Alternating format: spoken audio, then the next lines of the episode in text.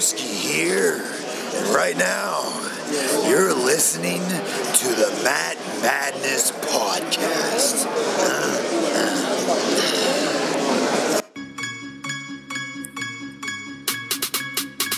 They talking all of this madness, talking all of this madness, talking all of this madness. Hello, talking all of- they everybody, and welcome back to the Matt Madness Wrestling Podcast. I am your host, Ron Pashery. With me this week are my good friends, Ek2 Fly, Eric Trembicki, Hello. international YouTube superstar, Preptagon Jr., Josh Prepiguina, Preppy melts. and Mr. Wednesday Night Live. We call him Alo. The ladies sound call like a him sandwich. Balo. Aaron Lloyd. So, welcome to the show. WrestleMania is two weeks from Sunday. Uh, before we get into our show, we have Falls Count Anywhere with Russ and Matt, The Perfect Edge with Donovan the Lowdown Lloyd. We have a bunch of Throwback Madness Road to WrestleMania episodes available, with a new one available on Monday. Uh, we have a whole library of unsanctions. Subscribe, five star ratings and reviews on iTunes. Uh, check out Elroy Prepson on YouTube. Alo, would you like to move a little merch? Yes, if you want to embrace the madness and flourish WrestleMania weekend, you can head over to co- whatamaneuver.net. And if you and you can also head over to colinova.com. Use promo code Matt Madness for 10% off your order. only working promo codes in the promo code business. Uh, we're going to start off with there's one huge piece of news in the wrestling industry, one huge story. Uh, Big Cass was cleared to return to action. Uh, obviously, I'm kidding. Daniel Bryan uh, cleared to return to in ring action. Uh, before we get into any of the actual show stuff, uh, I think him retiring may have been arguably the biggest story in the Matt Madness era.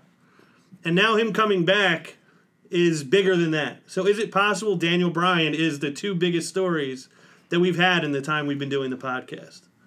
Is there anything else that's been that big? Goldberg came back. So no. in 1998, they would have loved it. I, but I rise out of you. Check. And Enzo got released. that was a big story that I was quite happy about. Uh, but I'm more happy about this. So I don't know. Prep, I'm going to start with you because I know that you've been waiting to talk about it. And I know you tried really hard to not talk to me about it before we started the show.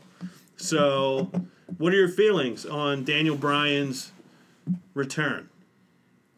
This is. I know how you always say that CM Punk is the biggest story that can happen in wrestling, but to me, this is the biggest thing that can happen to, in wrestling, and it happened. Daniel Bryan got cleared finally. Um, it's I'm happy about it. Like I was really emotional, like seeing him get back in the ring. His speech returning was to me just as good, if not better, than his speech when he retired.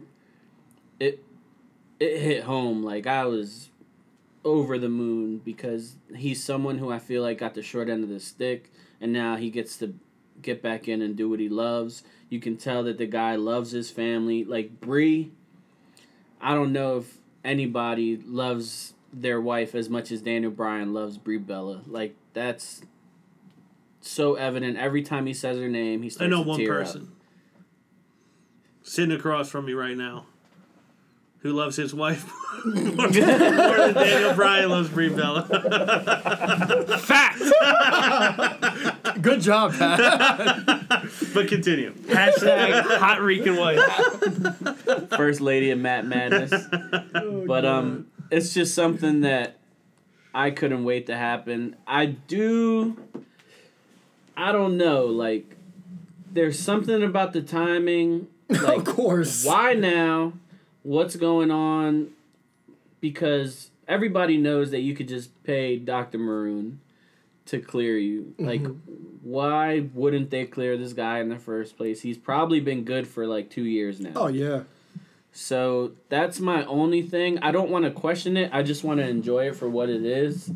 And please, everybody, just be careful. Yeah. Like, like I don't want him to change his style. Like when he was throwing those drop kicks, I was, I stood up. Like I couldn't wait to see those things happen again.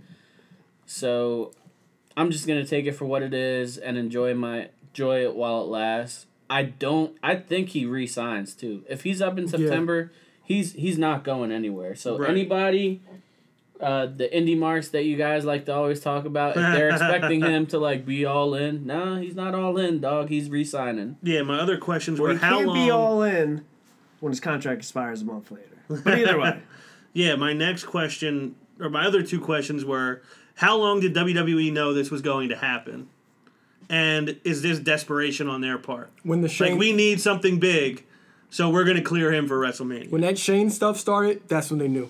But he found out the day before. Like he said that. And Daniel Bryan's someone who's so transparent. He's not gonna work you. Like he tells it like it is. And I can't wait to hear what their explanation is because he's got clearance from every doctor Exactly. in the world. But he probably didn't like what's his name? Maroon probably was like, "Yo, I have these four doctors you have to go to." Literally, probably the only four doctors in the world that he didn't go see. Like, Yeah, because I have no doubt that he was cleared to compete months ago, and they just were just like holding it, holding off, and building this whole storyline with um with Shane and Owens and, and Zayn. But So I knew this was happening. The first day, the first show we did after the start of that, I said he's going to Yeah. be in a WrestleMania. Yeah, we kept- we kept and we saying, like, all what- kind of agreed on it. you're like, what the hell are they gonna do doing here? That this makes no sense. So you think basically everyone knew but him? Yeah, I wouldn't be shocked if he if he got cleared by all those doctors and they made him go go through all these other doctors. If you got cleared by all the other doctors in the world, and except for these WWE picked these four supposed doctors or whatever, then they can hold off and say and, and just keep it secret and just like we'll, we'll clear you at, we'll clear them at, we'll clear him at this point. But after his matches, he has to go through examinations and stuff, which I I already would assume would be a part of his a, a part of the agreement of him coming back to the ring anyway. Yeah. So Eck, I know you have been on record before as the like the one guy who did not like Daniel Bryan when he was active, and you've said recently on I believe it was on our WrestleMania, th- uh, maybe it wasn't WrestleMania 31 throwback when he was in the ladder match for the Intercontinental Intercontinental ladder, Championship.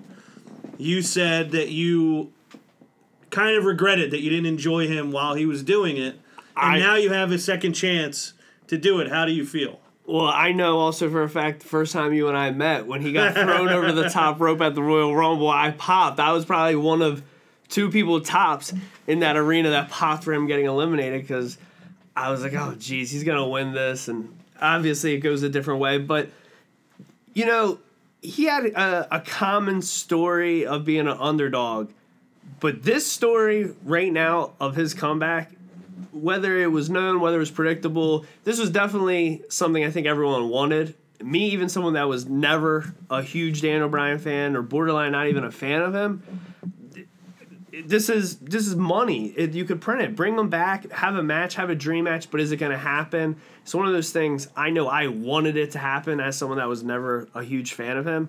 But I mean, this story is damn near beautiful. So you're excited. yeah, I I'm have, looking forward to it. I have something else too because here's the thing with him coming back that's really interesting.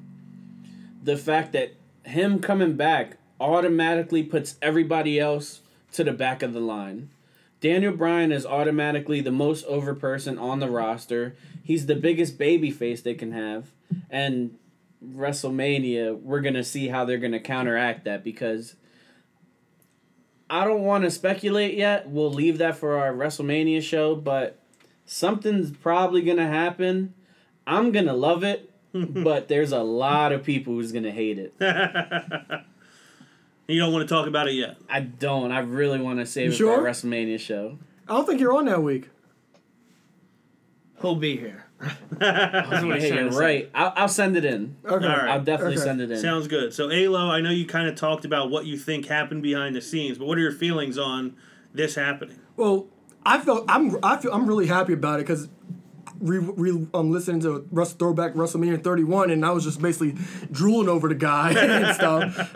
I was like, oh my god, I'm so excited! Like even when I got the um the Instagram notification, I was like, are you ser- serious? Like I can't I can't believe it. Like, but after it happened, because it's like now everything has kind of come full circle with this whole Shane and Owens and Zayn storyline. Because like I said, I, I wholeheartedly believe that they knew they were going to clear him this whole time. They just kept it under under wraps, and I'm happy for the happy for him because it also comes full full circle because his biggest moment in his career was in New Orleans, and now his return will be in New Orleans. I'm very excited for him for that. And like Prep said, it puts everybody to the back of the line because no matter what, his contract's up in September. They're going to push this guy to the moon at this point, and it gives us something fresh. Like we've been force fed the same stuff for months and months on months at a time, and Dan Bryan, no matter who you really put him in there with, it makes something new and intriguing. No matter how, even though that's just paraphrasing for we don't know how it's going to play out and what what lines he's going to be given and what's the story going to be, but he'll always be that underdog no matter no matter what feud he's going to be in when he comes back, and it's always going to be be about, be about recovery and, re, and recon, um, getting his dream back. And the first thing he needs to do after this whole Sami Zayn thing, because I think he's going to Raw right after this, because you got to put him on Raw. I was just thinking that. I mean, like, well, it's another way to save SmackDown. yeah. No, because I, I think he would be good on SmackDown, but with the whole redraft or shakeup, whatever they're going to do with both shows, we don't know how that's going to play out yet. But if you move Daniel Bryan to Raw, you can move two big names to SmackDown. Because if you move Daniel Bryan to Raw, that's a star right there, and then you can also move possibly Seth Rollins And ma- Finn Balor. and Finn and Finn Balor or somebody or one of your other top names. You can move them to SmackDown, so so Bryan could be more of a focal point on Raw because you would want to put most of the focus on him. And the first thing he needs to do if he does go to Raw, or or if this person goes to SmackDown, he has to face the Miz. I want to be for over the Intercontinental title because that was a title that he had before he got well he relinquished the title when he got when he got hurt the first time. So well the last time. But so Miz doesn't catch people, so I'm scared. yeah, so I, I think that he has to fake because because like that was even a feud without him even being a wrestler, and the Miz still mocks him to this day. And I think the first thing that happens when he goes back to Raw, he'll face the if he goes back to Raw, which I think he Like he's will. been waiting for this opportunity yeah, to get his hands. yeah, and that's a built-in story at the sell from the past two years, and even going back to the whole NXT days. And that that'll be a great story for him to come. That'll be a great story for his first singles program to be. And I'm looking forward to it because it brings all new kind of matchups. You can get him versus Roman. You can if you go to Raw. You can get him versus um Samoa Joe. Prep. You can get him, potentially potentially him versus Finn. Potentially Finn, um against Finn Balor. Him and Elias would be fun. Him going toe to toe with Braun Strowman. I think would be enter- entertaining. Like there's so much you can actually do now. Him versus AJ. You know, there's so much you can actually do. And Daniel Bryan coming um coming back being clear to re- being clear to wrestle is bring so much life into the company. Like people in WWE, well the fans, they are so energized about it. And I think you you've been um hesitant about liking WrestleMania and even wanting to go. But I'm sure this like gives you a feel good moment and a reason to go. So yeah, my thoughts are I have a few thoughts. One, obviously I'm happy because how many people get to actually do the thing that they love to do for a living? Like that's their life. He was one of those few people that got to do it and it got taken away from him. So I'm happy to see him get put in a position where the thing that was taken away from him, he's getting back. Um, obviously, he's a guy that everyone loves. So it's awesome to see fans get back this thing that they've been missing for so long. They probably most people thought they were never going to get to have again. Um, and there's the the famous saying of, you know, you can never go home again or whatever the phrase is. And I'm hoping this is a case where the ball was dropped with Daniel Bryan before. Even though he became the champion, they never saw him as the guy. And I think now, or I hope anyway, and this is a question you three could answer, I think he's coming in now with them knowing this is the guy we're building this thing around for right now. Do you agree with that? This is going to be the focal point of the company right now? I would think at least for SmackDown. he is John Cena. John Cena's taking the step back. He's gonna be that number one babyface. As much as as much as everybody thinks, oh, Roman's getting shoved down our throat, which I hate when people say because they don't know what they're talking about. Mhm.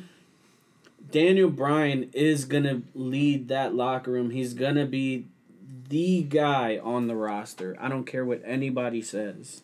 I'll argue that to the death that he's the one. Yeah, Alo, do you agree with that? That they finally see now? Oh yeah, wholeheartedly. 'cause- Ooh, like thank God we have this back to do yeah, this again. because even on SmackDown when he was GM, he was getting booed a few weeks a few weeks ago, I believe. He got he was getting booed, but now, like I said in my earlier statement, that he's back, he's gonna get pushed to the moon. I'm not sure if that'll lead. To, like I said, he has to face the Miz no matter what. But I guarantee you, before his contract's supposed to run out, he'll be WWE or Universal Champion. Yeah. So the the other thought I have is obviously one of the worst thing in life is having regrets or missing an opportunity or squandering something because usually once a moment is passed you you never get it back. So it's cool that just to see an opportunity revisited. You know, it, it's going to be really fun to see. Uh, so I'm excited about that. Um, and I just hope one that nothing bad happens because obviously as much of a feel good thing as this is right now that will feel 10 times worse than this feels good Yeah, because So go, go ahead. here's a thought. Now, and this is coming from someone that is on record saying not being a huge fan of them, but I love the feel good aspect and the moment that we're getting out of this. It's almost going to be, and uh, you, we all know you when you're watching a match and someone takes a bad bump, you cringe. Mm-hmm. It almost gives me that feeling of SummerSlam 02, Triple H and Shawn because it, there is some parallels there. And if you'd asked me pre-retirement for Daniel Bryan, would I ever draw the comparison? People used to make it all the time, and I was never one of them. But I mean, Shawn was told he'd never wrestle. Daniel was told he'd never wrestle. He got to come back. Daniel's getting to come back. This is gonna have a lot of similarities. it is unfortunately the thing for daniel is where shawn it was a back injury and it was a go-to for every shawn match go after his back the fact that daniels is his head they're not going to be able to target his head Well, if he has, that, fe- if he of a has that feud with Joe, Joe gave him that muscle buster. yeah it's it's, so banned. much it's so much yeah, of Joe a hasn't done the muscle buster since. They banned the curb stomp. He'll bring it back. it's so much of a touchy subject with concussions that they're not going to be able to use that really as storyline. I don't think. Well, I think they they took a big step forward what they did on SmackDown for the bumps he did take. Like Prep said, he did those drop kicks in the corner. I was shocked. I- but same. But how how great was the feel good moment of seeing him actually be able to fight back? Right. And that was a great moment. Even the um the apron power bomb. Like okay, they're all in with this. Yeah, yeah, they're not holding back. Um, Yeah, I don't. I didn't like that it was automatic. Like, oh, stretcher job, because we got that. We'll get to it the night before. But it's like, still they showed like, okay, like we're not like gonna hold back. He's gonna wrestle. Like, cause I was at first I was like, well, all right, if he's gonna come back tonight, I don't want to see physicality. But then you when it happened, I was. was. But then when it happened, I was like, okay, never mind. I needed to see this to assure myself because there were stuff coming out. Oh well, he's he's gonna get cleared, but he's not gonna take a bump in the match. Like no, that's stupid. Why would they do that? yeah. and this assured me that he's definitely gonna take bumps. to Eck's point about cringe, like when I cringe when somebody takes a bad bump. The way I'm gonna feel about Daniel Bryan is the way I feel watching Joel Embiid. because Fragile. yeah, he missed. He gets hurt before he gets drafted I don't get with his foot. I need to ask Russ about. It. Yeah, yeah. he his foot doesn't heal properly after his first season. He misses a whole other season after a surgery. and I told people he's going to be 10 years into his career and every time he falls, every time he looks uncomfortable, I'm going to be terrified that he's hurt. I'm never going to feel okay about his health ever. Yeah, what happened? Um, did he like get hurt on, on a pick and roll or something a few weeks ago? So he got hurt on yeah, he screened Bucks, someone and someone bumped into his leg Okay. and the way he fell he banged his knee on the floor. But his knee buckled and people thought it was the knee injury he had last year when he hyperextended his knee. But that's how I'm gonna feel. Every time he does anything, I'm like, oh my god. I'm gonna freak out no matter what he does. Yeah, and I was holding off on talking about this with you guys the other um in the group message, but I think no doubt we're getting an Uncle Teddy special. yeah. And It's almost the best way to go with it. I mean, how other fantasy way would you want it? Yeah. Because there's there's too many people involved in the story. Yeah, and the fact that he um he admitted of living vicariously through Owens and I loved Sami. it. He did Yeah, admit that that because. I thought he would turn heel in this tag team match. 'Cause I, I know that's gonna be a tag team match. I thought he would just turn on Shane, Right. but he actually like admitted, like, yeah, I was like living vicariously through you guys. and then they attacked him. So I think no doubt that this this gonna be a tag team match, and I think he'll resign from being the GM of SmackDown because I think SmackDown just needs a whole new, a, a whole new um, management basically. Because I'm tired tired of seeing Shane Brian. He's I'm tired of seeing him in the After office. Daniel Bryan, there's a rumor on who's next, and I want to hear your guys' opinion on it. But one question I, I wanted to have for prep. In hindsight, we all seen what happened on Raw. We'll get to that. They basically did do the same job with the stretcher. I guess for everyone, if you had a ideal way this could end without doing the stretcher or separating these guys, what would it be? For How could they have done this better? How could they Oh, have What done the this? SmackDown Yeah. stuff? just go off the air? Like I don't think there was any need for the stretcher. My and maybe it's a nitpick. I feel like they don't do it enough. I feel like anytime you get someone that's not involved in a storyline, you bring the whole roster out to sep- separate them. Look how beloved Daniel Bryan is. The training he does with the younger guys that have been signed from the Indies. You're telling me a whole locker room full of people and no one could come out to his aid? No one. Yeah, they, they could have made a big deal out of someone who's not a big deal right now by having someone come out and st- get in the middle of it or get involved. or not even. I mean, what like send out four random guys, four nobodies. I mean, four people. That's two people to pull Kevin away, two people to pull Sami, and they don't even need to become part of the storyline. But- because there's but no thought. Why did you have to do the exact same thing two nights ago? Because- It- yeah, it's 'cause Two nights no or two weeks? two nights.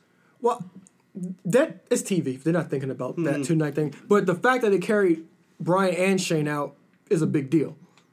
That's why I that's why I believe they did it for two weeks in a row on SmackDown. Now Raw, I'm not I'm not worrying about Raw. So in eight days, you get three, Three people ca- times. carried off in a stretcher. That's. I don't care which way they're looking at it. They got to look at it a better way. Well, as far as the segment on SmackDown, I thought one, his promo to start the show was exactly what was needed because that crowd was on fire for him. You, you kind of needed to address that right away. And leading to the whole night waiting for the is Daniel Bryan going to reward or what was it? I forget what the, the other word was they were using, but Punish. Punish. The two of them he kind of had that hanging out there the whole night. He addresses them in the the main event main event segment, quote unquote. I thought they built it really well. I loved the turn from them coming out and being so happy for him. Sami Zayn's Sami entrance, Zayn entrance is was back was great. excellent. Sami Zayn saying, you know, any show with Kevin Owens, Sami Zayn, and Daniel Bryan can't be the B show. It's a dream show. This is a dream team.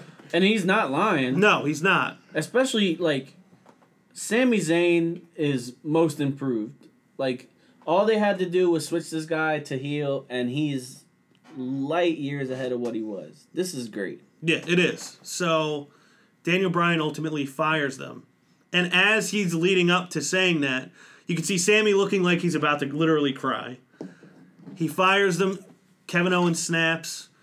They obviously we, we saw the beatdown that happened. We got the the brief moment of a comeback from Daniel before the power bomb on the apron, and he gets stretchered off. I thought it was good in that they showed us we're going to actually let him wrestle because that was the main point they proved. And like Alo said, them brutally beating those two guys on consecutive weeks, that is a big story for those two guys heading towards WrestleMania. But to anyone who claims how WWE is bending so over backwards for Roman Reigns, they really cut the legs out of the whole Roman Reigns story by doing this with Daniel Bryan the next night because the crowd was not that sympathetic towards Roman. And then they did it with Daniel Bryan, who everybody loves a night later. They chanted "You deserve it" to Roman Reigns. Like, I'm obviously I think that's stupid. Like you guys know that I I like Roman. I believe he deserves to be in this position. Like he works hard, and nobody like nobody pushes out matches like Roman Reigns, unless your name is AJ Styles. Like right now, like Roman Reigns is good, but I don't. I don't know. I lost my train of thought. I'm so I'm so like because all I keep all I want to do is like just talk about Daniel Bryan and talk about the things that is gonna happen. What I think is he's like look at the year that we can plan out for him like and all the stuff he can do and how the product is automatically upgraded. Like obviously when you saw it you were like, "Oh wow, I, you were probably excited to watch SmackDown, right?" Yeah, so the first thing I saw the alert, and I was like, "This is fake." So I immediately went to the WWE account to make sure it was really tweeted by them and not something someone photoshopped or a fake account. And I was like, I can't, I can't believe it. I don't even know what to say. And yes, could not wait to watch SmackDown to see him come out and address the situation. And, And, I, I, was thought asleep. they handled it really well. I was asleep when it all the news came out, and I woke up to your guys' texts and the alerts from Bleacher Report and WWE, and what I text you guys was like my legit reaction. Like I really like woke up to this like F and S like Yeah. like I was really like surprised. I couldn't believe it. Well, yeah, it's a huge story. It overshadows anything else that's happening in the company right now. Um, does anybody have any other thoughts on Daniel Bryan, Kevin Owens, Sami Zayn? Kevin Owens changing his Twitter name Kevin Steen. to Kevin Steen. No, I mean, Great on top of his the Twitter work he did all day, or like tweeting Daniel Bryan, tweeting WWE, and saying how how it meant to him. Um, He was y- there when he he was won there the in the crowd when he won in New Orleans um, years ago. How amazing is it going to be that you could return this and that? I mean, it was so so into his character, and that's why he's the greatest. So something about Kevin Owens that I find interesting, and Max Landis, who did the "Wrestling Isn't Wrestling" video, I reference him a lot.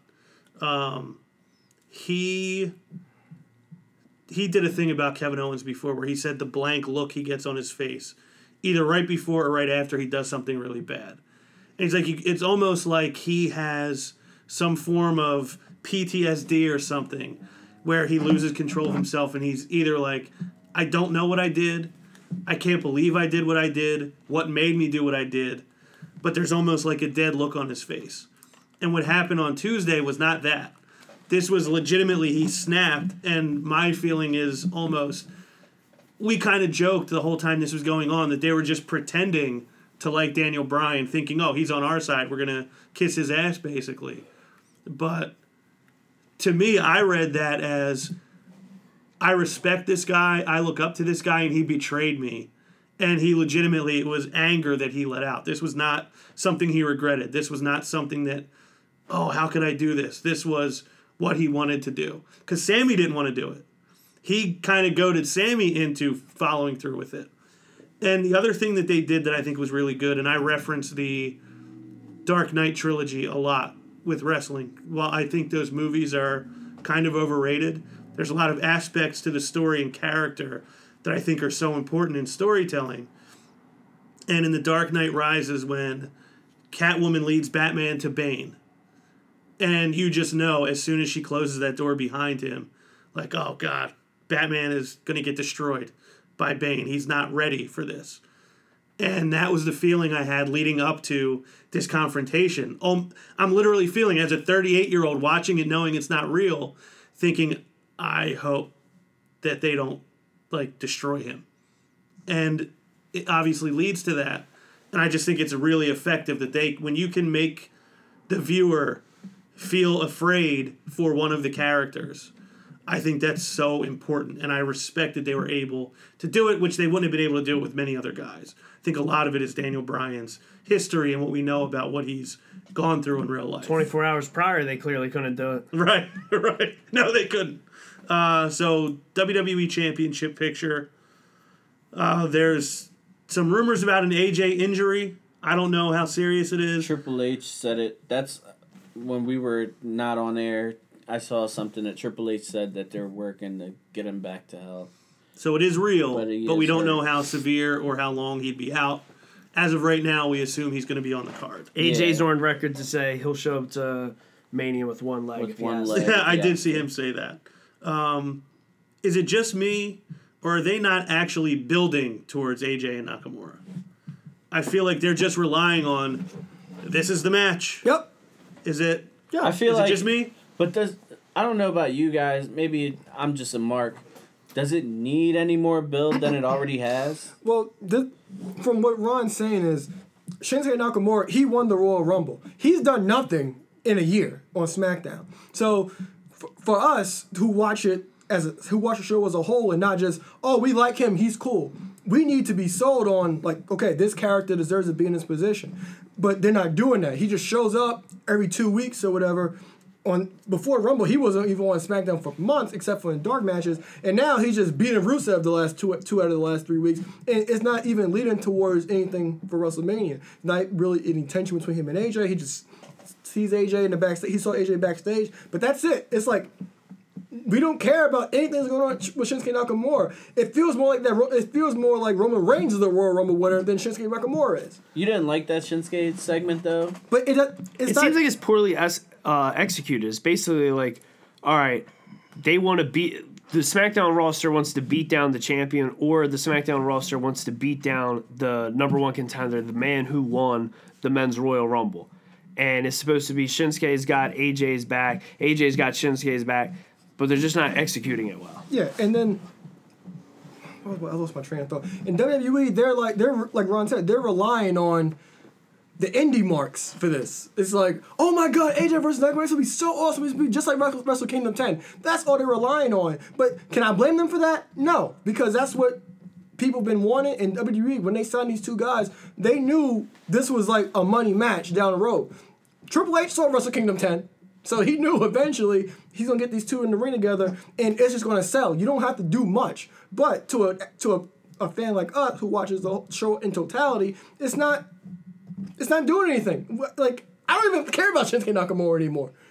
I really don't. The one thing I'll say in the defense of it, as I was having this thought as you were talking, my thinking is why can't you just have a storyline where they're kind of one upping each Yeah. other on the way to WrestleMania? And that's, and that's what that's the face versus face thing. You always one up each other. but if AJ's hurt, that kind of.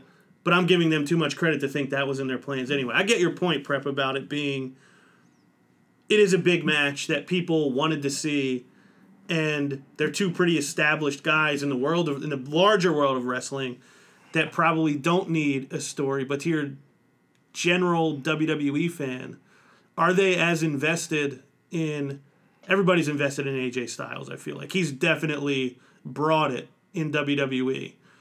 But has Shinsuke Nakamura proved enough to the general WWE watcher that he's a big deal and he's important and I should be excited about this? Nope. You don't think so? No, there's. I mean, but it's it's just one of them things. Like like I said, like maybe I'm just a mark. It. I just don't need to see anything else. Like, Oh yeah, yeah. I don't blame just- you. I don't blame you for feeling that way. It's just WWE. It's just like. Oh, look, Ron says a few weeks ago. I was like, okay, we just they throw a variety show. There's still guys out there. Okay, you guys like Becky Lynch. Okay, you guys like Nakamura. They have a cool entrance, and that's it.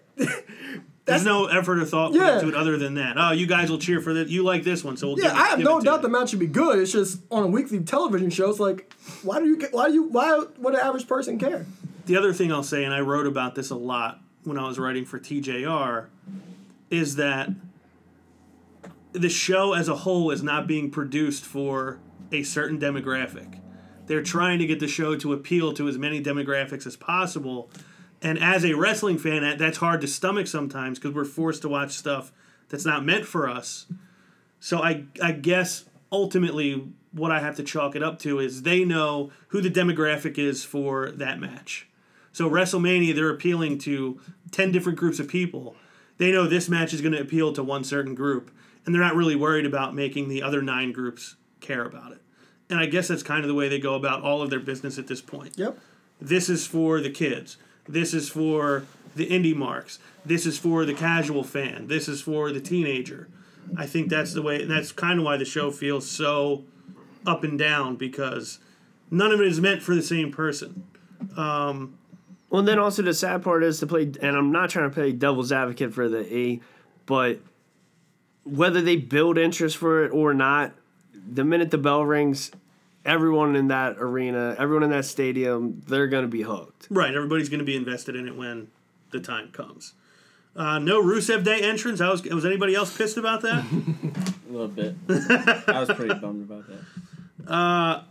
I don't have any other notes for SmackDowns. If anybody has anything else they want to get into on SmackDown, feel free before we move on to Raw. Sure, yeah. I got nothing. Let's talk about the Halo. the big dog. Carmella's flopping. I will give it that. I liked that we got an attempted cash in, and the cash in cost Charlotte a match. So there was at least that. Uh, so yeah, on Raw, obviously the biggest story is Roman and Brock finally about to face off, although they weren't supposed to because Roman was suspended.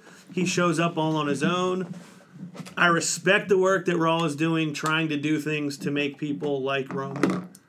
I think this was a good effort. Him showing up there on suspension, I think, was a big deal. Um, the U.S. Marshals coming out and cuffing him, Did anyone see the GIF on Twitter? I didn't know. So one of the U.S. Marshals is claiming Roman dislocated his jaw. Yes. No, really? That's hysterical. There is a GIF of his jaw flopping. It is great. That's awesome. I, I like Roman more after it. Yeah. So Roman is cuffed. The music hits, and Brock comes down to face off against a defenseless Roman Reigns. Um, I may sound ridiculous saying this. I didn't think the beating was brutal enough. I feel like it needed to be much, much worse. The stretcher thing didn't make it worse for you. No, be, The Brock no. coming back twice. If he would have done more to him, all he really did was tip the tip it over. We've seen Braun do ten times worse to Roman than what Brock did. I felt like there needed to be more, and I felt like they didn't quite get there. I thought it was effective, but it didn't quite get there, and obviously overshadowed the next night by what happened to Daniel Bryan. Where do we, where does everybody feel like we are on this Universal Championship match for WrestleMania? Well, um, you just said they're trying to get Roman over, or- but at this point, I don't think they'll tr- they'll build sympathy for him, but they don't have to get him cheered. They just have to get Brock booed in this instance. But one thing I love, I love Kurt saying Brock was in traffic. That was hysterical. but like I said, all this stuff they're doing, like Roman's hitting on factual stuff, and the beating we got we, we got the similar thing on on SmackDown the week prior, and we on the next day on SmackDown whatever. But I thought I thought it was like a, a brutal beatdown. Diff- I'm being a little different from you mm-hmm. because it's like Roman was defensive. Even Roman had the handcuffs in handcuffs on was a nice little touch to it, and he, like even him trying to like defend himself in that aspect. But the most important thing for this story is that we we don't need to hear from Paul. We need to hear from Brock. Now Brock, he doesn't talk in the ring, but he's great in those sit down interviews. And we in those sit down inter if if we get one of those leading up to WrestleMania in the next two weeks, I I think he needs to talk about how he doesn't care, how he doesn't like the fans, or he shows up and how he shows up how he um shows up whenever he wants and stuff. Like that has to sell. It has to come from Brock and not from Paul. Agreed. I agree, but I think that will be gold in the ring. Say it right to Yeah, the yeah, crowd. yeah, I agree it should be in the ring, but Brock he doesn't talk in the ring. He he says one word in the ring, but in those sit down interviews, back in those sit down interviews, he's always great in those. He had a good one liner to, to Roman last year. Where He's, um, there's probably a lot of profanity, in it, but basically he said, "Boy, you don't you don't deserve S." Or Yeah. he said, "He said you think you deserve this? You don't deserve." Yeah, S." oh, he'll say a one liner, but those backstage, those um interview sit down segments he does, they're always really good. I would prefer it in the ring because we can get a live reaction and not be on um get a tape recording reaction. But I think it would be great if he got it from in person. And in the ring is the best way they're gonna have a chance to do what they're having such a hard time to do, and getting people to boo him. Right. I think he's getting booze, and I think people are. Uh, they were loving him coming back. Yeah, that was stupid. I think there are people that are tired of him. But I, but I don't know because like I, like I said last week, he still gets positive reaction. But you have, I'm saying you have to hear hear from him, and if you hear from him out his mouth, not Paul's, he could generate his own heat. And he and like there, Roman was hit on like factual stuff because he's been doing this since he's been back. And if you hear from Brock, it'll make it seem so important and feel much more authentic than hearing it from Paul. Yeah. Prep, your thoughts on all this? I didn't like it for the simple fact that I just didn't want Brock to show up. Like if Brock wouldn't have shown up, that's how you get him booed. Like if you advertise him and then he just not there. and. Vince guarantees he's there. so He's a that heel. and that's I'm glad you said it because that was my feeling exactly. Was what is starting to slowly work was Brock not being there, Roman coming out and saying all the things that we all say, and like you said, Vince guarantees he'll be there the next week. Now Vince is on the hook because he guaranteed Brock will be there and he still didn't show up. I think that was the storyline we needed was really keep flipping off the fans and his responsibilities.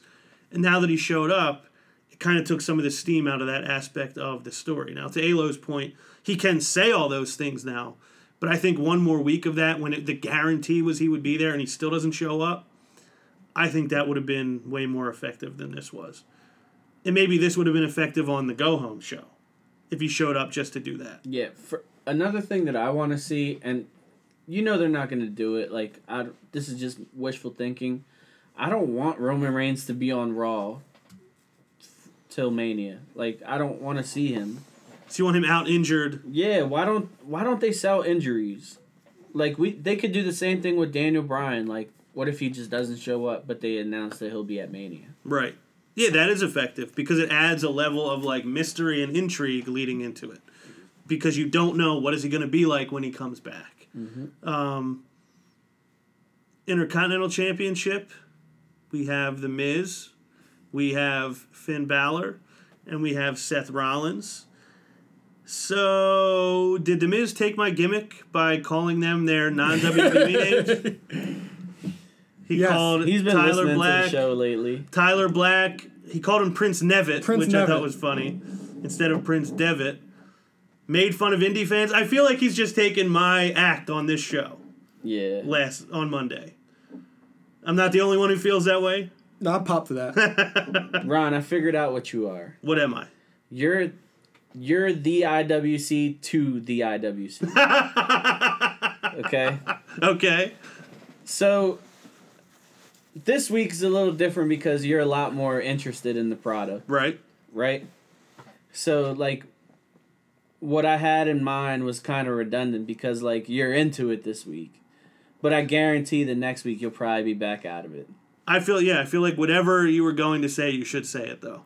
No, because like I just want to know like Because I'm not into everything. I'm happy that this one thing happened. What's besides like because like interesting shit happens all the time. Mhm. Obviously, they can't hit it out the park all the Right. time, you know. So, what makes you like not? What makes you so angry at the product? Like, What makes me so angry at the WWE product? yeah, oh, here we go. So the main the main thing is the time commitment they require of us. They're expecting so such a high level of effort from us to follow all of this. Now, granted, they cut, cut us a break with the monthly pay per views instead of like every three weeks. There's one. I feel like it was almost a second full time job keeping up with WWE for the last year and a half for me putting in that level of effort to follow what they're giving me and them for me to then feel like they're putting in such a low level of effort on making it entertaining the storylines that don't make sense or a story that's going one way one week and then they kind of ditch it and go a different way the other week or they start something and then stop it before they get to where they were going um, character inconsistencies i feel like it's not hard to tell a story you may not always tell a good story, but to have an idea of, I want to tell this story with these two people, and this is how it's going to play out. I feel like that's not hard to do. Or this is this character's motivation. This is why they're going after what they're going after. And this is why this other character is trying to get in their way. They don't do that. I think that's what has bothered me the most is me feeling like you're asking so much of me and you're not giving me the same level of effort in return. but the thing, the problem that I have with that is they haven't done that for like we just re- reviewed a show what fourteen years ago. Yeah. that I still don't know 14 years later why there was a match at the end that a guy wrestled at the beginning of the card. I don't know why there was another match. They never explained that to me. And that's just something that they do. Like aren't you used to it already? So, my only defense with that was when that show happened, I was 14 years old. The reason why those two matches happened was because there was a draw in the Royal Rumble, so both guys got a title shot. And I probably should have said that on the show, but I never thought of it when we recorded. Well, then what happened the year before that? the year before that, yeah, that I don't remember. Hogan canceled. Yo- Uh, he challenged Yoko on the spot. That's right. Um, but yeah, I, I'm not looking at Future SmackDown GM. when I was 13, 14, Not 15 years off. old. I hope not. I'm right on top. Yeah, when Put I him on was the B show. We'll get to that. Put the B show as a burner. yeah, when I was in my childhood years, I wasn't looking at it that way because I was of the mindset that this is what what's happening is really happening, and I'm actually just invested in what's going to happen. Now that I'm watching, where I know it's not a real fight, I know they have determined ahead of time who's going to win the matches. Sometimes a year in advance, they know who's going to win a certain match. I feel like you owe it to put your best foot forward. Now, granted, I know they can't tell a great story for every character that comes on Raw and SmackDown every week. But I feel like they should be able to give us two good major stories on both shows. And if, for, I guess what I'll ask you is do you feel like I criticize unfairly? No, but here's here's where I was ultimately Uh-huh. leading to because this is what this is what chaps my ass. the uh, so the other two weeks ago or something, you were complaining about.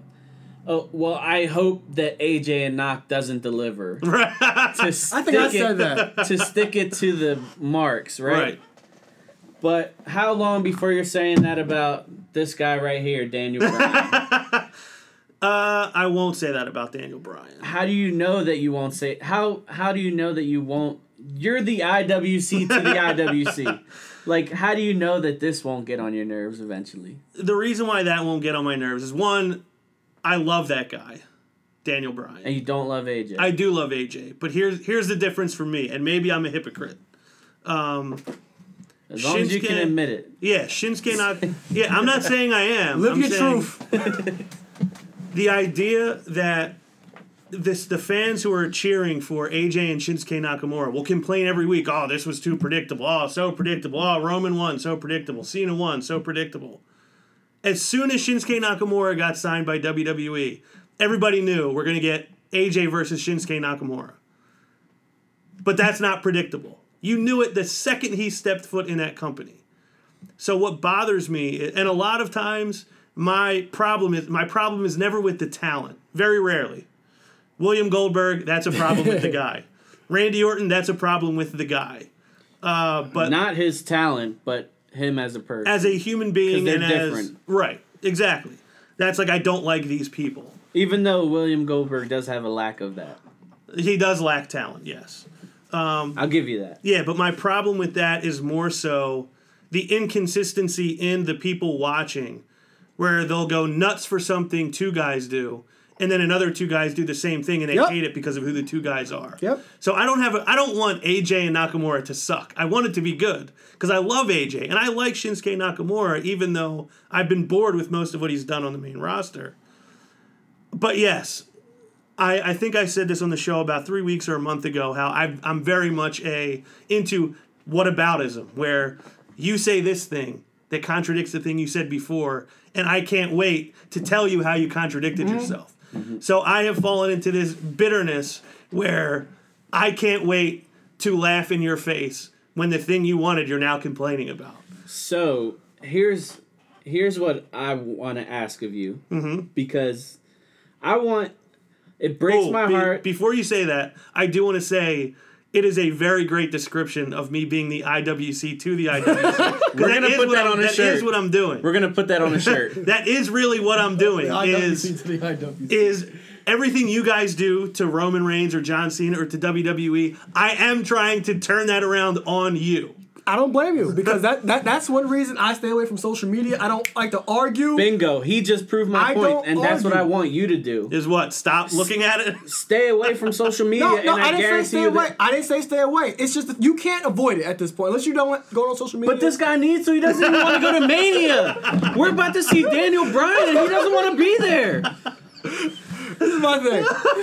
this is my thing. Some of the I see the most ridiculous stuff on wrestling on, on Inst- wrestling Instagram in wrestling Facebook groups, and I'm like, you guys sound stupid. You really do. Eh, Roman's shoved down my throat. Oh, um. AJ Styles is the AJ Styles is the best. Oh, Roman is Roman that. I'm like, dude, like you sound so ridiculous. You'll like Ron said, you'll boo. What's it? You'll, you'll cheer AJ AJ Styles and Nakamura could have a match. Roman Reigns could have the same match with um with Seth Rollins or AJ Styles, the same exact match, and you'll boo that match. It doesn't make any sense. And then he'd be like, oh well, like he's at WrestleMania in the chicken spot. Oh well, I think that um, your infamous line. I don't think Roman connects with the fans because he wasn't in the Indies. But you like you like Rusev, you like Alexa Bliss, you like Charlotte, Gillan, you like The Rock, right? He had this huge indie career. He was the Ring of Honor champion. he was the IWGP Intercontinental champion, right? Rocky, Rocky Maivia. the- the- Exactly. It's like you people sound stupid, and it's just like, do you just, do you ever just sit down and enjoy anything? you don't. My personal opinion, I think Ron would enjoy the product way more if he stayed away from social media. I- Wrestling social media. No, no, not no. He won't because they do the same stuff at the shows. They'll Here's- boo Roman, but get chanting. This is awesome. Here, here's where I will mostly agree with Prep on his comment about me interacting with social media. Is when I can see an individual person saying it. It's one thing to hear a whole crowd and be like, "Oh, you guys are idiots." When I see one person saying something dumb, like th- I'm now pissed off at you, and then I know there are other people like you, and it is true.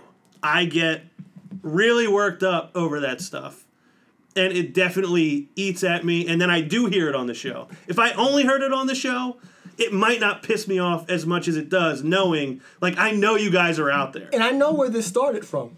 This started at SummerSlam when me and Ron went. With John Simmons and AJ Styles. This was start. This started at SummerSlam.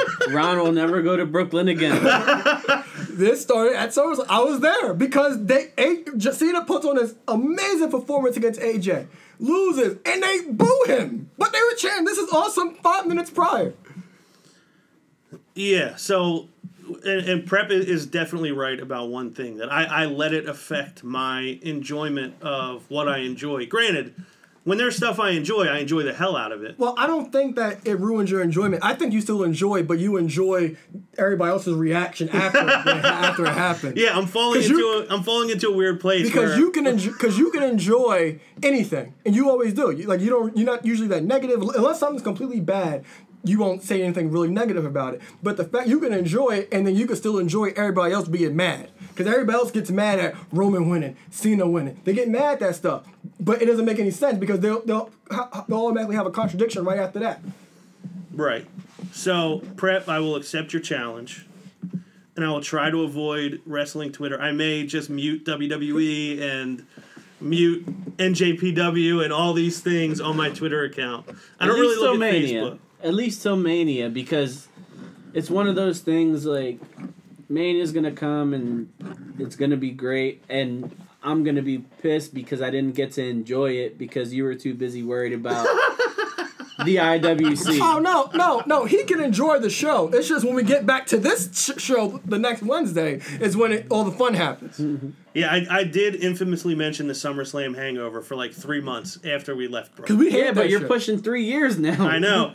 And I, and because I, nothing because the fans haven't changed and then after being there and going to other shows even though we boycott raws for the most part well we do boycott raw but it's still happening and it's like are you serious really you sound ridiculous and here's here's the Well, part as where, much as he likes to ridicule the IWC and indie fans, he does have a blast when he goes to an indie show. Yeah.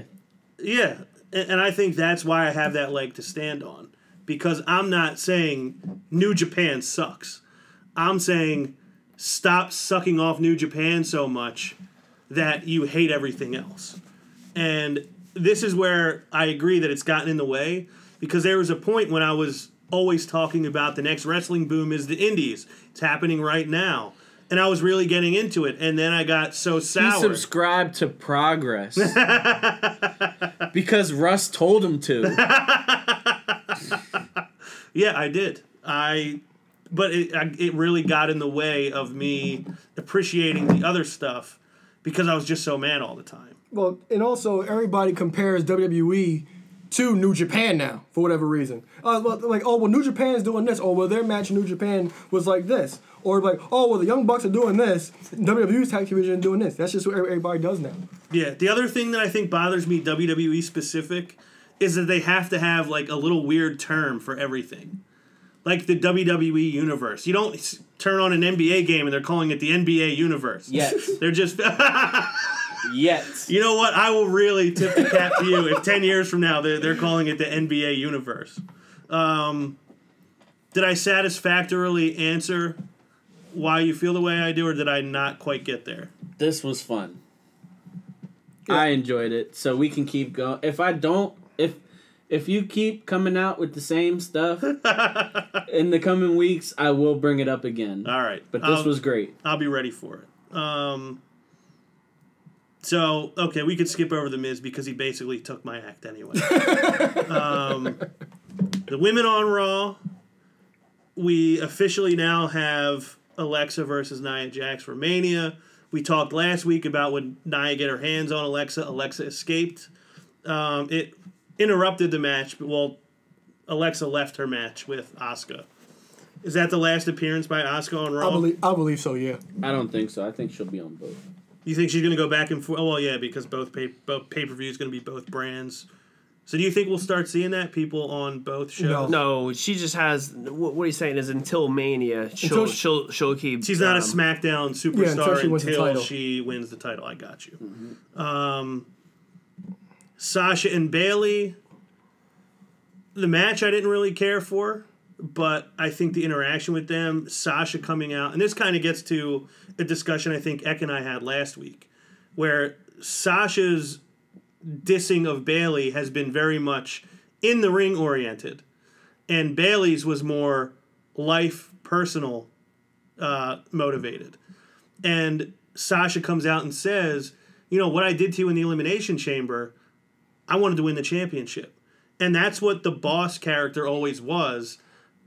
Basically, I'm going to be a jerk because that's how I'm going to get what I want and that's how I'm going to be successful. Whereas Bayley took it personal and she's like, I can't get over what you did.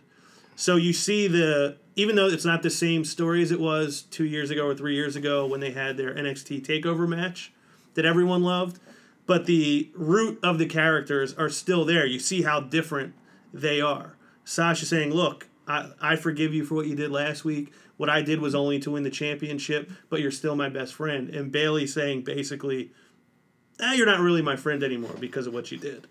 So, is this going to be a Mania match, or No. are they going to be in the Women's Battle Royal? Sasha's already said she's gonna be in the battle royal. Okay, I didn't see that.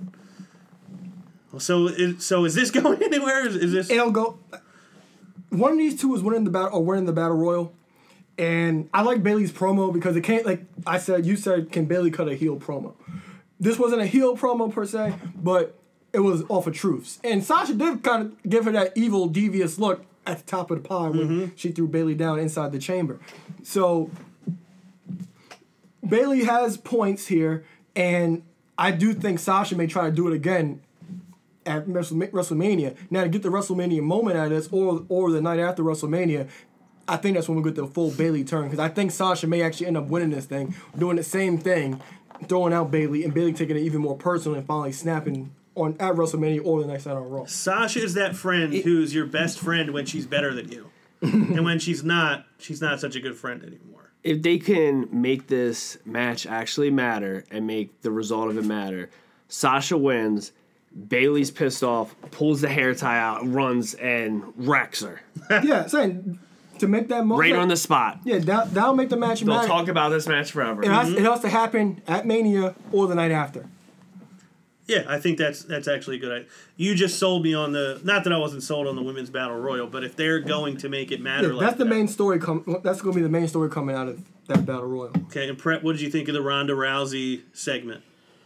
Whew. Are we talking about? Wait, okay. Because this is something I could sink my teeth into. Because who has been more hard on the Ronda Rousey stuff than me? Nobody. Exactly. I loved the video fe- the video uh pro whatever it's called the video package. I loved it. I don't know how you guys felt. I thought it was great. They set up. This is what they should have did when she came. They set up the story. They they made her a freaking human being Yeah. and now she's a killer. The only problem I had with it was I made the mistake of watching the dark segment. I was gonna what was the dark segment? Her or Dana Brooke. Oh. She suplexed Dana Brooke. It was Bad. Don't watch it. This is part of my social media hiatus. Is don't watch that. Don't watch it. It was terrible. And Dana Brooke, she's not bad, but she This did is like, this jump into her arms to take the suplex. This was is like. Goldberg, Rusev, J- Oh. uh, Jackhammer. Okay. Um, that was exactly what I had in my notes. This humanized her. You kind of saw her story. and Kurt. Kurt was like my grandpa. like he, he had the old man shorts Yeah. on, with the tank on, the muscle tank. And, and then he had that he had that smart that smirk I'm smile not, on. I'm like, not satisfied until Ronda and Jason Jordan are siblings. Wait, did you see that meme? That it was like, um, I think Steph asked him how many kids you had, and he said five, and it flashed to a picture of him with his five kids, and the next slide was Jason Jordan, like all pissed off. That that would be funny if they somehow work that into the equation. Um, but yeah, they they told her story and it was good because it was better than giving her a mic in front of a live crowd again because she's not ready for that yet. She's not ready to do that effectively yet. So I really enjoyed this segment. I thought it was really smart to do it that way. You saw who she is, you saw where she came from because not everybody knows as much about her as you and I do. Because not everybody watched UFC like the two of us did. And that's the first time ever. I don't know if you guys know, but that's the first time she's ever talked about the Amanda Nunes loss. Yeah. Yeah, I'm- Ever. yeah, And it's I'm been, what, they- two years? Yeah, Mm-hmm. I'm glad they I'm glad they like hit on that and like didn't acknowledge it. Yeah, because that was one of my issues with the first thing. Them saying she was an Olympic champion, and these it's like she has an impressive resume on her own. You don't have to fluff it up for her. Yeah, and you seen how she was like, like obviously she, she was a failure in the Olympics. Like, yeah, she medaled, but you saw her face holding the bronze medal. Like she wasn't happy. She lived in her car. She couldn't even feed her dog. Right. And And something, I don't know. You didn't listen to Chael Sonnen, right? On uh, Jericho. So you have like if you want to know about Ronda Rousey and why she is the way she is, you have to listen to how Chael explains it. Ronda Rousey was on top of the world at that time. Why? Because there was nobody else. And she really believed she was the best. And then somebody came and knocked her down and she couldn't take it Yeah. the way Chael explained it and broke it down like throughout that history of her run, like you can't be the best with only eight fights. Like and then Brazil's over there breeding a killer and he mm-hmm. comes and freaking kills her. Amanda Nunes is the real deal. Like Amanda Nunes is the best in the division. oh, she's unbelievable, and she's light years beyond. Well, even Miesha Tate was talking about how Ronda wasn't that good, and she mm-hmm. lost to her what three times? Twice. Didn't she lose to her in Strike Force too? Once and then in the, oh, three times because she lost in the UFC twice. Yeah. So, and she knew what Ronda's weaknesses were. She just couldn't capitalize on them. Mm-hmm. The first fight, Ronda broke her arm. Mm-hmm. So this was said about Sugar Ray Leonard back in the day that he didn't have a huge following because he was too perfect. And it wasn't until he got beat that people started to invest in him because you can't relate to perfection. It's kind of like in the NBA, and Alo would relate to this. People got behind Allen Iverson, not Shaq. The answer. because Shaq, you can't Calvin relate. Cambridge? Yeah, you can't. you can't relate to Shaq because he's seven foot one and three hundred and sixty pounds. No. It's not relatable. But Allen Iverson is five foot eleven and one hundred and sixty pounds. You can relate to that. I think Ronda losing. You just bringing her in here as oh she's the most dominant force ever and hyping her up like that. That's not gonna. That's only gonna get you so far. Making her an actual person that you can relate to. That's what matters. And they finally found a way to do that. Yeah, and we have to be aware that this is only her first match. Like, you can't. I'm not gonna expect the world from it. You know, like, I'm just gonna enjoy it for what it is and take it step by step. What I really should have done from the beginning, like, I should have gave it a chance, but I shot it down immediately because I was upset with the circumstance, rightfully so. But I wish I would have gave it a chance, and now I'm gonna call. I'm gonna say it. I was wrong, and I'll give it a chance from now on. Yeah. So, Eck, last week you said that you wanted to see Braun win the tag team championships by himself.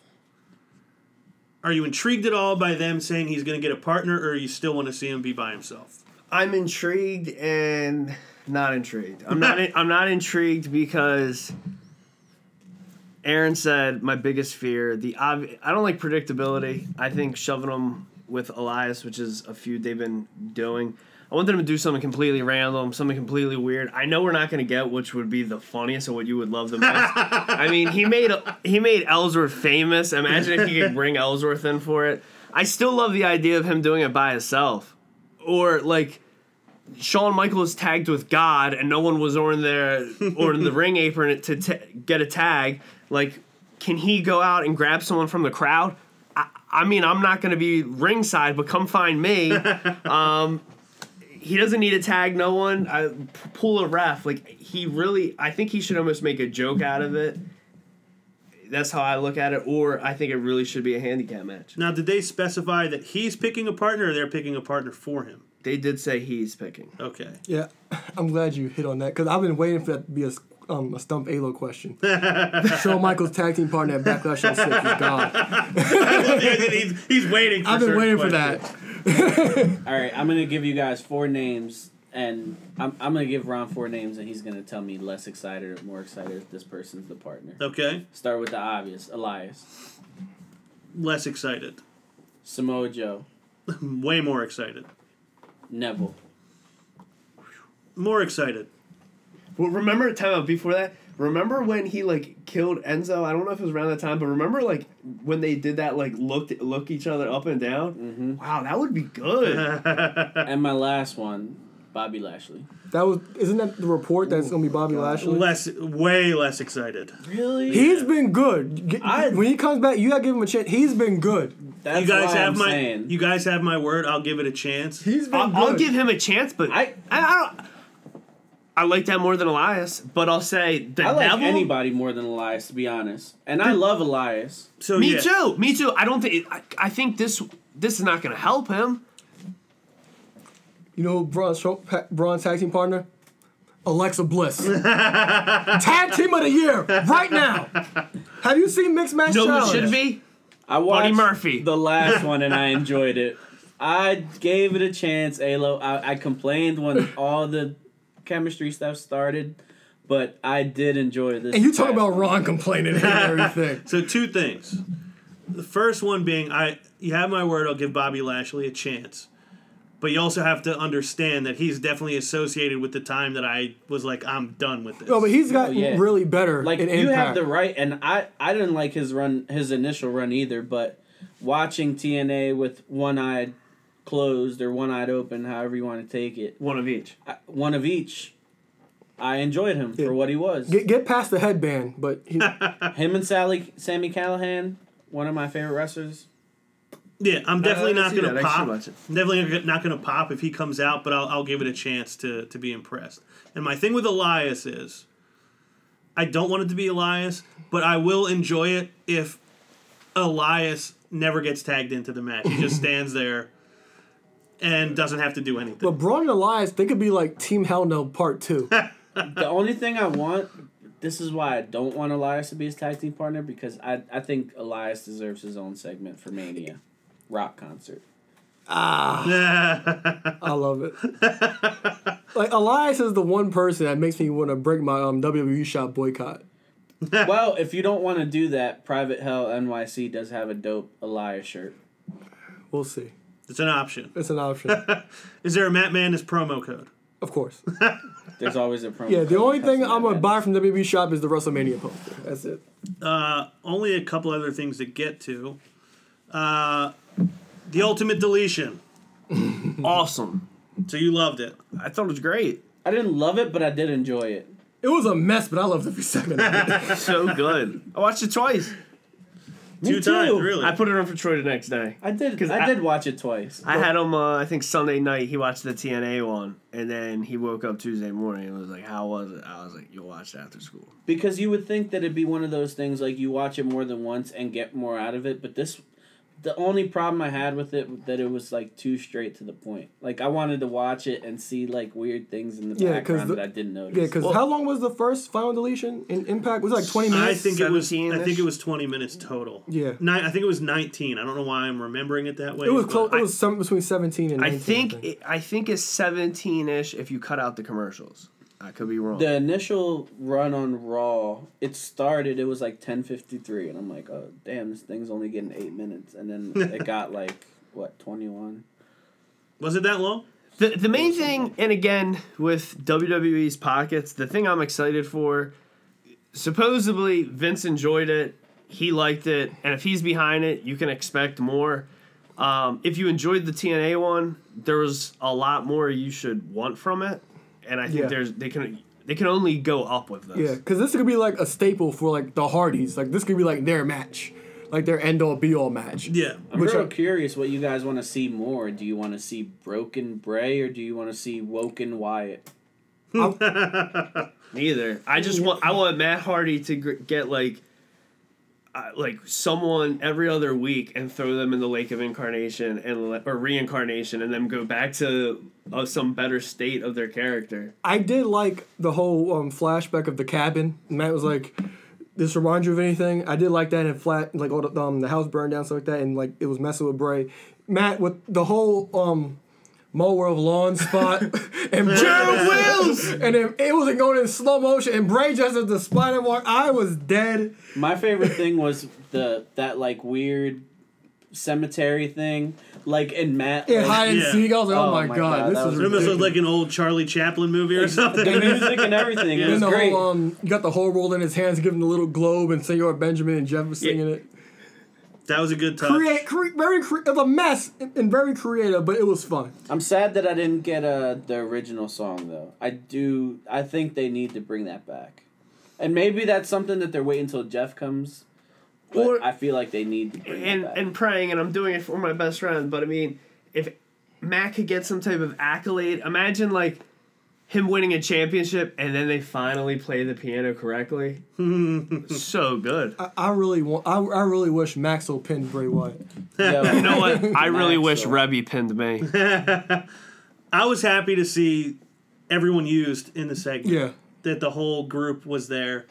Um, because I know there was a lot of debate on whether is is Reby going to be brought in? Do they want to deal with her?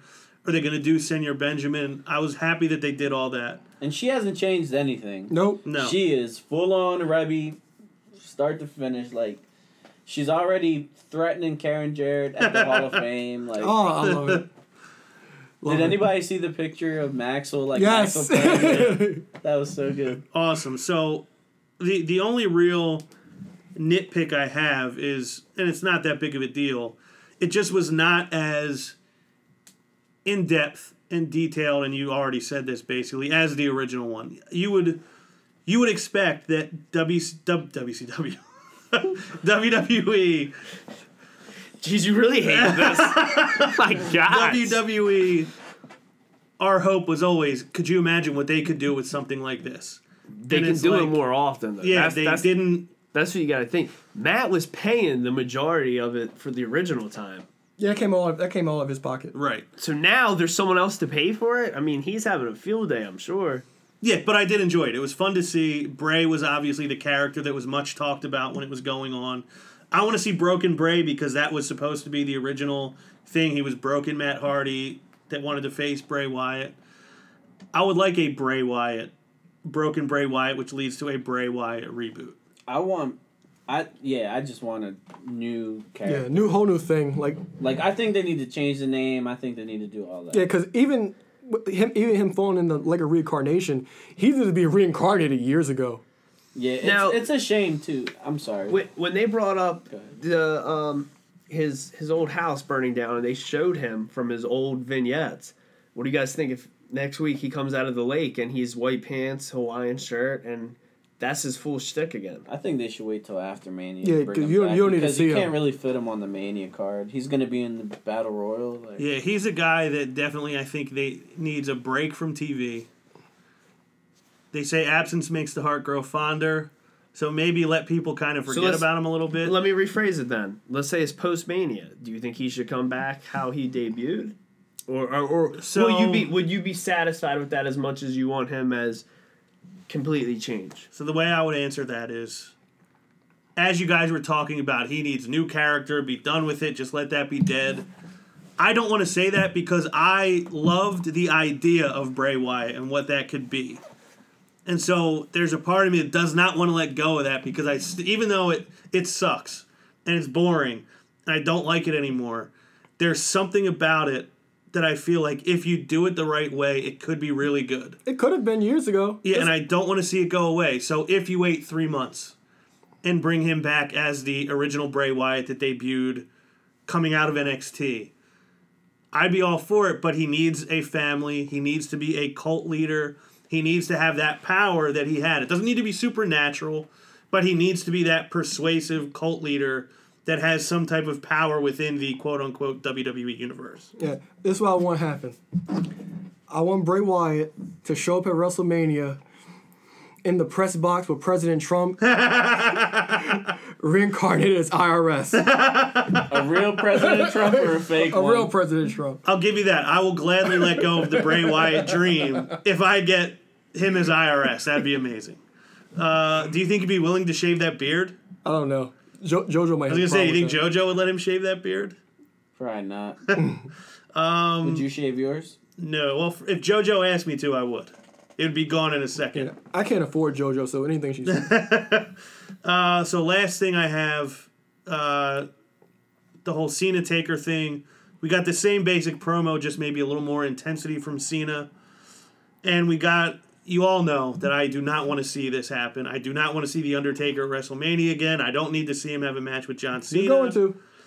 We got. I got the only thing that was worse, which was Kane. I, I thought about you when I heard Kane's music. I was like, you have to be kidding me. Uh, and yeah, people are going nuts for the idea of Cena and The Undertaker, but you already know those people are going to say how awful it was when it happens. Um, it, it won't be good though. But does anybody have any anything new or different to add on Cena and The Undertaker? No, it's going to happen.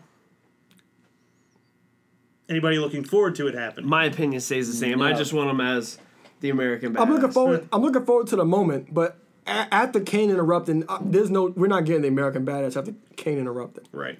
My, if this match happens, which I don't want him to come out. What if he just doesn't come out and leave Cena high and dry? And Cena goes and sits with that guy and has a beer. Yeah, what's his name? He can sit in section one. Caveman. What do you call him? He can sit I in. forget. He can sit in section 102R and have all the beers he wants. Um, last thing, congratulations to Mark Henry on making it to the WWE Hall of Fame. Well deserved. Well, yeah, took the words out of my mouth.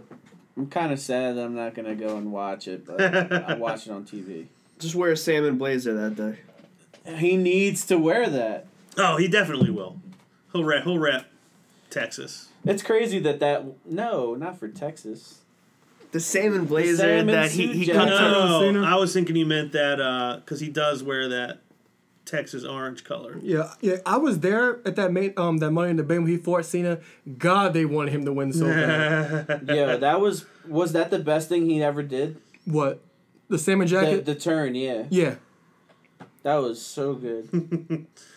Uh, do we have any listener questions? No, we have a comment from the Godfather of the podcast, Joe Lafferty. Oh, we're gonna have plenty of comments next week.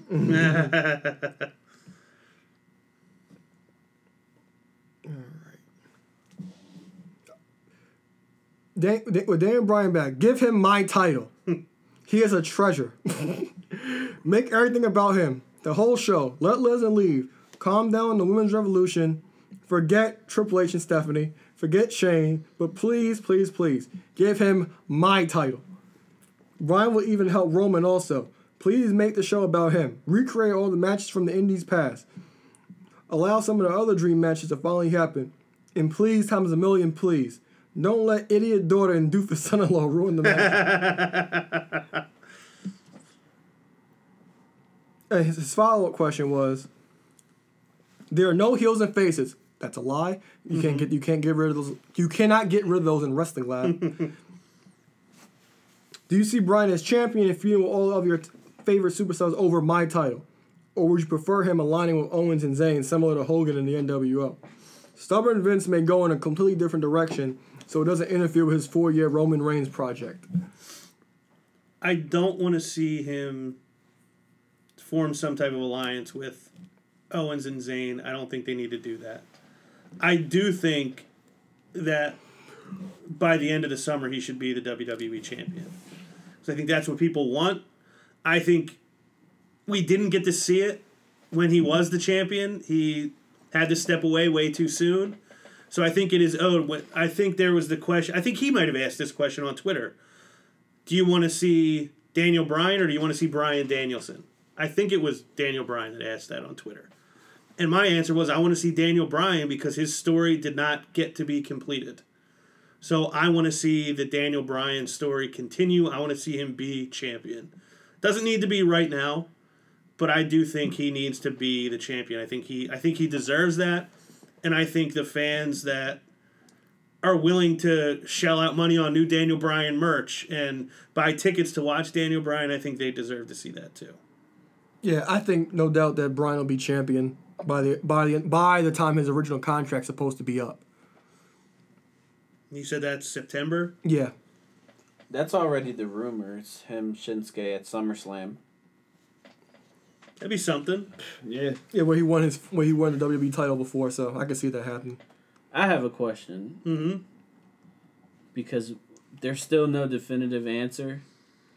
What's the main event for this Mania? Like the true, the last match. Roman Brock. I think it's Roman. It doesn't matter. It doesn't matter about having a, that happy ending because the last three Ra- manias, they well two manias, they've been getting booed at the end because Roman wins. But it doesn't really matter about the reaction. They got So they money. build up a tolerance to getting booed. Exactly, their because we got because you got something about um, Mania ending on a high note or a ha- or a happy note and people not booing. We were at WrestleMania last year. They booed Roman, but they ended up sh- um, giving the Undertaker an, app- an applause. In 32, they booed Roman too.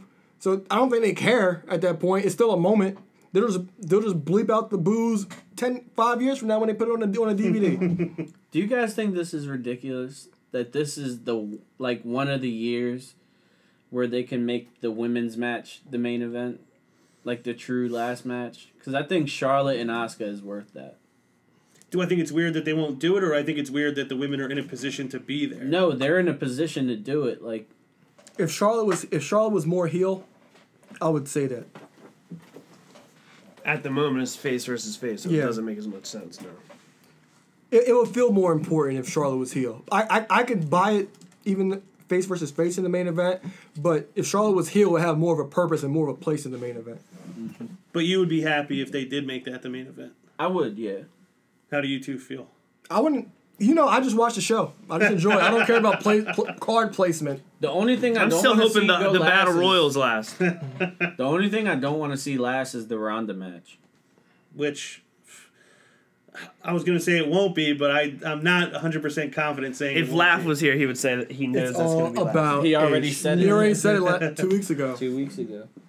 he did Eck, do you see him as champion? And should he be Daniel Bryan? Daniel Bryan, yeah. Well, I mean, if they're going to have him in the company, if they don't want him to leave, it makes the most sense. And I mean, he's really never got the true world title run that he deserved. Agreed. Prep. Yeah. He's gonna beat Shinsuke. Um, Knee to face. so we have Stump Alo, if you're ready. Dun dun dun. So, question this week Who wrestled for the women's title at Judgment Day 2002? And who accompanied oh, them Oh, that's so to the easy. ring? That's easy. I can name the whole card for you. It was Trish Stratus versus Stacy Keibler with Reverend Devon and Deacon Batista, and Trish Stratus was accompanied by Bubba Dudley. okay. Jesus Christ. Well, that was too fast. So I feel like you need to name Hard- the rest. oh my God. Go ahead, I got the card up. Huh? You want the card up? Yeah. Okay, first match, Intercontinental title, RVD versus Eddie Guerrero. The second match was the women's title. Third match was Hardy's against Brock Lesnar and Paul Heyman. I believe the fourth match was Hell in a Cell, Triple H and Jericho. Uh, um, no, no, no. Fourth match was Stone Cold against Big against um, Flair and Big Show in a handicap match. The fifth match was Hell in a Cell. The um, the tag match was Billy and Chuck versus Rikishi and Rico. The main event Hogan Taker. No. You missed one. I mean, I'm not saying you're wrong about what you said because they were all matches. I'm missing one match. You're wait, missing one wait, match wait, wait! Don't say there. nothing. Don't say nothing. Don't say nothing. I said Hardy's versus Brock and Paulie, right? I'm convinced he's read every match card. No, I, I, I, from I, O- I remember this show like, vividly. Since last week, he has read every Nope, I- match I- I card. know this What'd you show. say was after Stone Cold? Hell in a Cell. And then what was after that? The tag titles. Okay, so I know which match he's missing now. Let me see. Wait, wait, wait, wait, wait, wait, wait. And I, I would think he'd miss this. I know. You said you said I would miss this? I wouldn't think he would. No. Classic. Reshaped the industry and hmm. pro wrestling as a whole. Don't say nothing. Yeah, don't say no more because you're oh, gonna think too much. RVD Eddie was the opener. Stacy was sucking. They second. got this in extra large. Probably. Oh, Edge, Kurt Angle, hair versus hair. Yeah. Boom. What's the dark match? Huh? Sunday Night Heat. Sunday Night Heat. Sunday Night Heat. Oh, this is this the Halo special. Uh, Sunday Night Heat. Let me see. The first one. Mm. It is too perfect.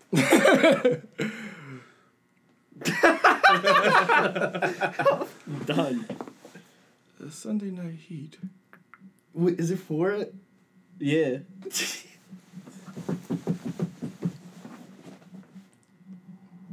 You, you're not gonna get it. You done great. There's no lost points. There, there really isn't, but I'm surprised that you didn't. I mean, this. you've already went over it. I mean, if you go What, rewatch, for- it- for the you go first rewatch match? it over the network, Yeah. you're not gonna no see for it. the for the, The- dark uh, match. the dark yeah. match. Sunday night. Sunday Night Heat. Heat match. Huh, let me see here. You did amazing, just so you know. I mean, that was easy. You gotta come harder than that. Come on. come on, laugh. With Deacon Batista and and and Devon, Trisha, Trisha and Bubba Deacon, Deacon Batista. And Oh, that's Batista. easy. Was it for the European title? Yes.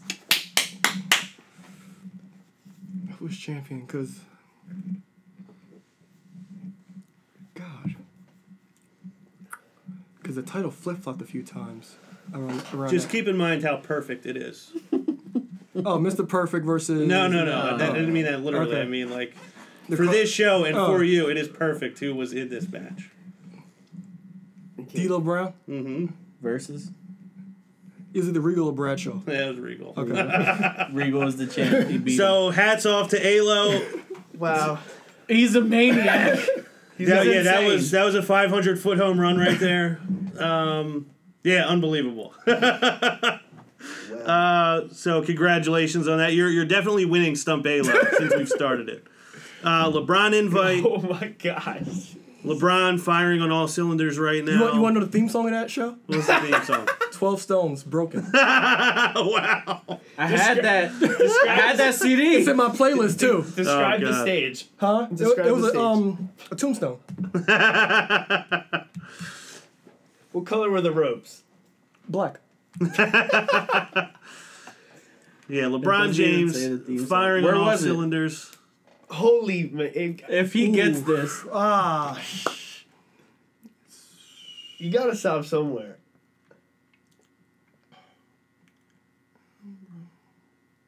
How many matches did Earl uh, referee?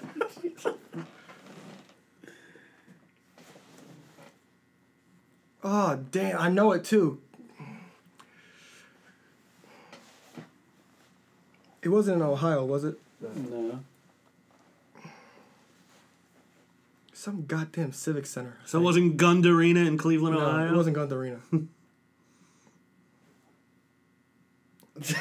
Backlash the month Did they really say that? I'm pretty sure they. Let me see. Where was it?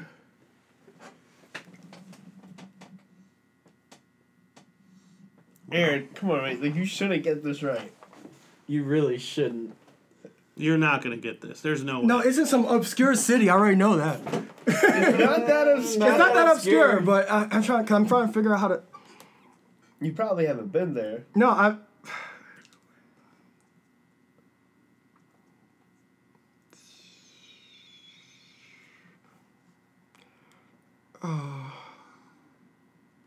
Can Prep tell you the arena and see if you can figure out the city? Yeah, sure. That. Yeah, I don't Good. think he'll. I know arenas, Say, so. no, say the Sure. arena. Say yes. Say it. The game. Nobody knows this Entertainment arena. Center. Oh damn! It's- I know ah. arenas. Oh damn. no, I no no no no no no. I see. The thing is, I knew I had a feeling that's what it was called. I'm trying to remember the the, the city. Live from the Gaylord Entertainment Center. Mm-hmm. It's WWE Judgment Day 2002.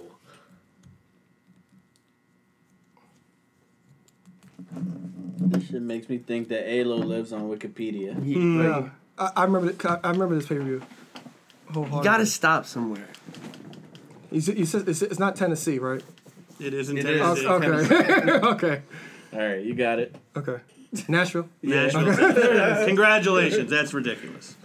Uh, For all the loyal listeners, if you're in the Philadelphia area, go to House of Hardcore this weekend. Yes, I keep forgetting that's actually Saturday. Came up quick. Uh, LeBron James, come on the show. You'll be in town in about two weeks. Throne is waiting. Uh, we orchestrated a trade for you. I guess it hasn't come into effect yet, but uh, we look forward to having you on the show. Uh, in the last couple weeks, I've seen WWE promote Merch Madness. and I've seen them promote Cruiserweight Madness. I got it in my email yesterday or two days ago. I am Madness. Our show is Matt Madness. Stop trying to make money off of our brand. I will send a cease and desist letter. I really please wish do. we did Merch Madness months ago. I know. I uh, have the proof that I did that months ago, but it's not gonna matter. Yeah, so listen to Falls Count Anywhere with Russ and Matt, The Perfect Edge with Donovan, Throwback Madness. We have a bunch of new Road to WrestleManias, new one coming on Monday. Unsanctioned Library, sitting there waiting to be listened to. Subscribe on iTunes, five star ratings and reviews. Elroy Prepson on YouTube to check in with what we've done. So, Alo, any merch you'd like to move? WhatAmaneuver.net to embrace the madness and ColinOver.com. Use promo code MattMan for 10% off your order. Got a shirt on right now. It's a great one. So, for Ek2 Fly, Eric Trembicki. For Preptagon Jr., Josh Prepaguina. Thank you later. For Mr. Wednesday Night Live, we call him Alo. The ladies call him Balo. Aaron Lloyd. I am Ron Pashery. We will see you next week. Hop on the top rope, by the land with his elbow. Got him now, put him down right now, hit him with the palm handle. Tuning up the band, y'all don't understand. Fist of Superman, it's a summer slam. Here we go again. Fans marking man, man, I hate my balls. Shut the Vince man. it ain't safe to land off the cell. Fans love it, ain't hard to tell. Talking madness, awesome. Well, what I'm cooking, man, y'all all can smell.